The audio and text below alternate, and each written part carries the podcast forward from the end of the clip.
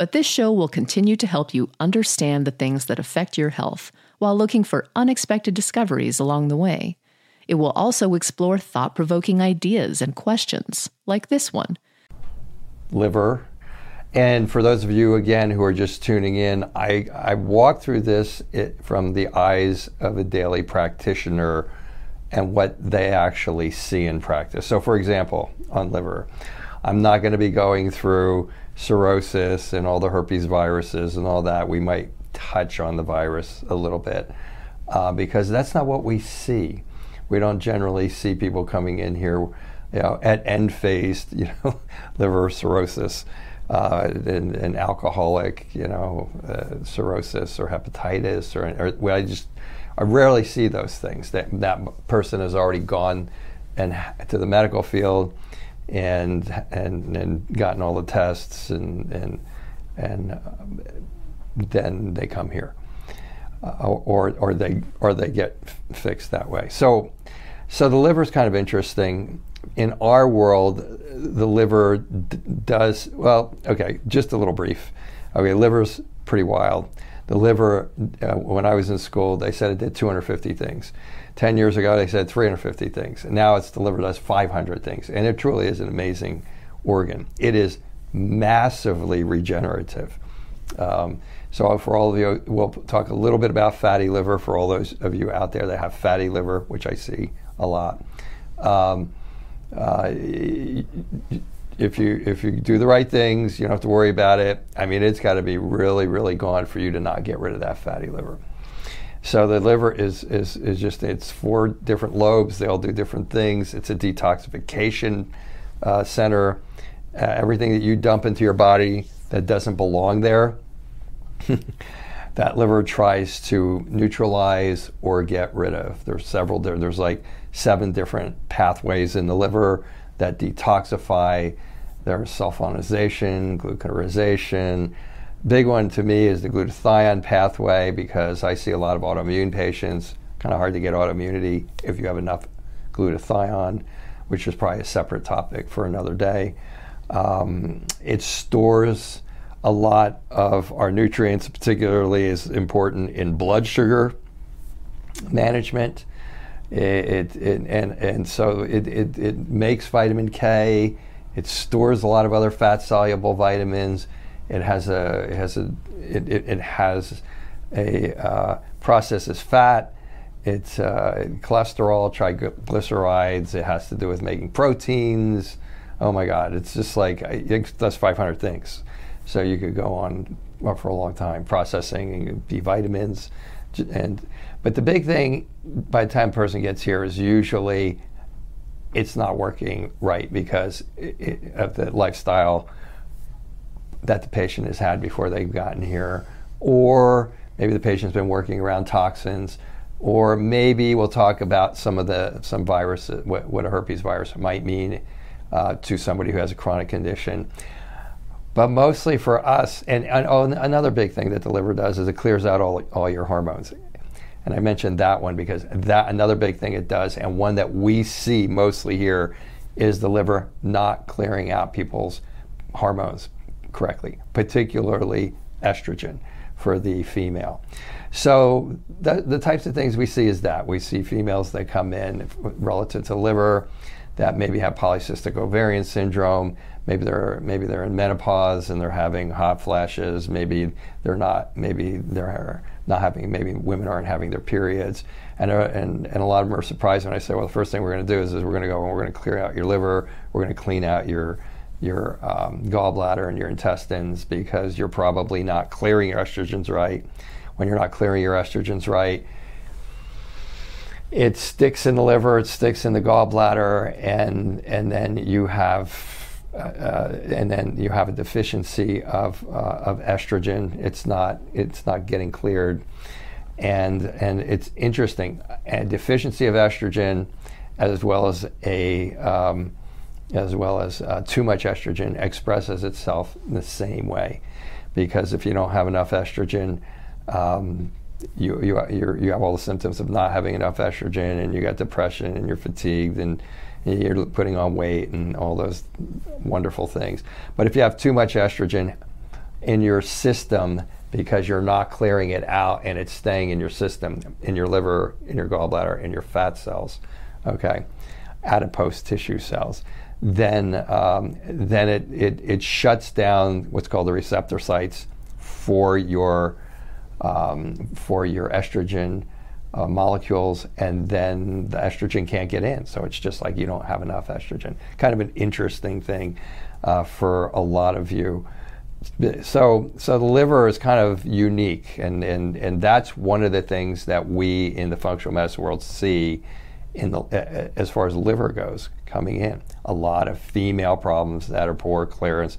We have a staff member here who hadn't had a menstrual cycle in I think it was 2 or 2.5 years, and all we did was put her on a 6-week cleanse, and 2 weeks into the cleanse she had her menstrual cycle back. So that's how that works. It is about clearing. In that particular case, it's not clearing out your estrogen, okay? Maybe it's, and a detoxification is something gets ingested that shouldn't be there. It goes to your liver. In your liver, there are the multiple pathways for clearing out toxins. I just mentioned 2 of them, sulfonation, glucuronization, there's methylization, there's the glutathione pathways. There's 7 pathways. And they all do different things. And so they take these substances, and there's 2 major pathways. And one pathway breaks everything down and makes it water soluble so that it can run through your system. And then the second pass through, what'll happen is there's a molecule attached to the broken down substance, and that molecule attaches to that substance and allows it to go through the second part of detoxification, and being attached to that molecule actually allows it to go through the proper detoxification process and end up in the toilet, either through urine or feces, or maybe through clear out through sweat. If that pathway doesn't, if that second pathway is broken down and you just have that first pathway working and the second pathway isn't able to attach that molecule to it, you become very sick. You are the person who cannot take medications. You are the person who cannot eat supplements. So you, because when these toxins only go through the first phase 1 to become water soluble, until something's attached to it, they are toxic. And so if certain aspects of your liver aren't working properly, then that is the person who comes in here and says, I'm not gonna be able to take any of your supplements. I'm like why are you here? I'm not gonna, because I can't take any medications. And so, but I say, why are you here? Because we know what to do with that. So that's kind of like a general basics of the liver. I must say, we had a conversation right before he came in here about the liver backing up and gunking up and all the problems it can cause. But again, I don't get basically the cirrhosis patient in general. Occasionally I'll get somebody who's had cirrhosis for a long time. I don't get the hepatitis patient who's in, you know, acute hepatitis or anything like that. So the liver does back up, but for the people who come in here, but most of the time, the people I am seeing will go back to the back to basics gallbladder section that I did last week. The vast majority of the time here, it'll be the gallbladder that is not heavily connected to your liver. To me, they're one and the same. Although, or at least close brothers, sisters, or twins, because they heavily work together. The gallbladder dumps out all of the bile and all the toxins from the liver into the intestines. To me, what I'm seeing a lot is it's more the gallbladder that is the problem backing up the liver in my practice, in the people who show up here into a functional medicine practice. And then you start to get the symptoms of the poor clearance. So what are the symptoms? Acne and unhealthy skin. Well, that's kind of a given. When people come in here and they have skin problems. They've been to the doctor. They've had the ointments and they've done shots, and they think it's an allergy, and they rubbed all this type of stuff on. The skin is an extension of the inside of your intestines, and so you might first look to your intestines for that. But when the gallbladder and the liver, and you're going to hear me kind of talk about both of them together, are not clearing, then those toxins are going to be not getting into the intestines and into the toilet the way that they should. They have to go somewhere, and one of the most common places that they go is the skin. Now, you can have acne for other reasons, okay, but not many other reasons. You could have acne because you have polycystic ovarian syndrome, okay. You could have acne because you just eat like crap all the time, but that's not the patient who usually shows up in here. And so when people come in here and they start, like I had one yesterday or 2 days ago, and I'm absolutely certain it's poor liver clearance, and she eats this stuff and she gets a rash over the bottom part of her legs. You're going to hear me say liver clearance a lot because those two liver pathways that I talked about, the phase 1 that breaks it into water-soluble materials, and the phase 2 that attaches the molecule and does the rest of the work. That is called hepatobiliary biotransformation. That's a fancy word of saying it biotransforms that toxin into water soluble, attaches it, and transforms it into something that can go into the toilet so that you don't get sick. And so that's largely what's happening with so many of the skin conditions. Excessive hair loss. Why would you get excessive hair loss for liver, okay? The liver has a lot to do with clearing all of your hormones, and it has a lot to do with what we talked about in the first place. We talked about estrogen. Okay, so you have to clear out estrogen. If you're not clearing it out, you get symptoms of not enough estrogen. Even though you have too much estrogen, you have symptoms of not having enough estrogen, and that'll make your hair fall out. The liver is also heavily influenced by the thyroid. If you have hypothyroid, if you have Hashimoto's, the liver might slow down because the thyroid slows everything down when it's not working right. Now it's not detoxing. It could be a direct fact that's causing you to have not enough thyroid hormones cleared out of there. That can cause your hair to be falling out. If the liver's slowing down, again, it's not clearing the estrogen. That could be making your hair falling out. And people say, well, I get it when I'm stressed. If it's stressed, then that's a different mechanism than the liver. So there's a couple things that can cause your hair to fall out. Thyroid directly can cause your hair to fall out. Thyroid indirectly can cause your hair to fall out relative to getting stressed.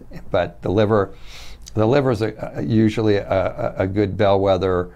If your hair is falling out, that you need to look at that liver. Overall sense of bloating. An overall sense of bloating, mainly the liver, if it's being overworked, and you're so what makes the liver toxic? Okay, most of us know alcohol makes the liver toxic, but just toxins in general. If you're inhaling toxins like molds, if you have some viruses and they're low level and they haven't reached the point of like hepatitis or something, that can alter function. But it's basically, you're eating junk, you're eating a lot of food, you're creating inflammation in your intestines. If you have small intestinal bacterial overgrowth, the bad bacteria have to be cleared somewhere. If you have inflammation in your intestines, it has to be cleared somewhere.